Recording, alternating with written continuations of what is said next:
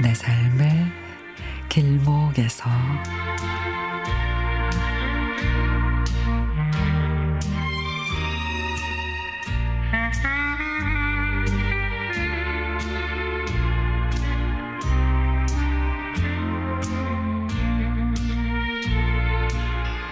이모부 병문안을 가려고 버스를 탔습니다. 한참을 달린 뒤 한 아저씨가 버스에 올라 교통카드를 찍었습니다. 기사님이 카드를 잘못 찍었다고 다시 찍으라고 그러자 그 아저씨는 화를 버럭 내며 자신은 잘못이 없다며 막말을 막 하십니다.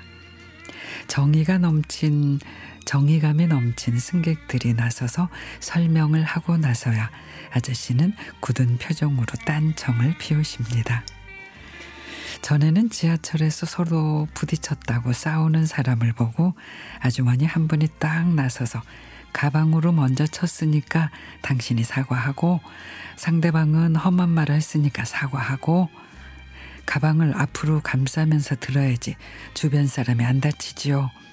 라고 현명하게 재판을 내려주신 적이 있습니다.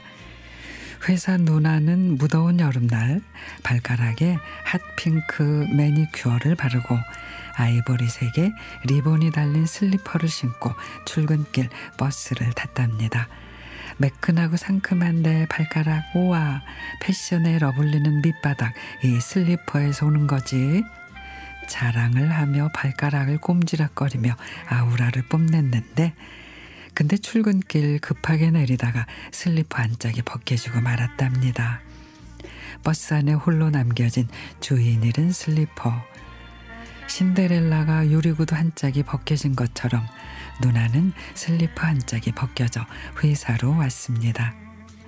동화 속의 주인공 신데렐라라면 백마탄 왕자가 나타나 슬리퍼를 찾아줘 해피엔딩이 됐을 텐데 팍팍한 현실에서는 맨발에 구정물이 묻고 간판에 긁혀서 러브리한 발이 못난이가 돼 신태, 신세 한탄을 쏟아냅니다. 병원에 도착해 보험을 청구할 서류를 작성했습니다. 입원 중인 이모부가 혼자 하기에는 헷갈리는 부분이 있어서 제가 1층에 가서 서류를 팩스로 보험회사에 보낸 뒤 점심을 먹는데 동화책에서 나온 요술 항아리가 있으면 좋겠다 그 생각을 했습니다.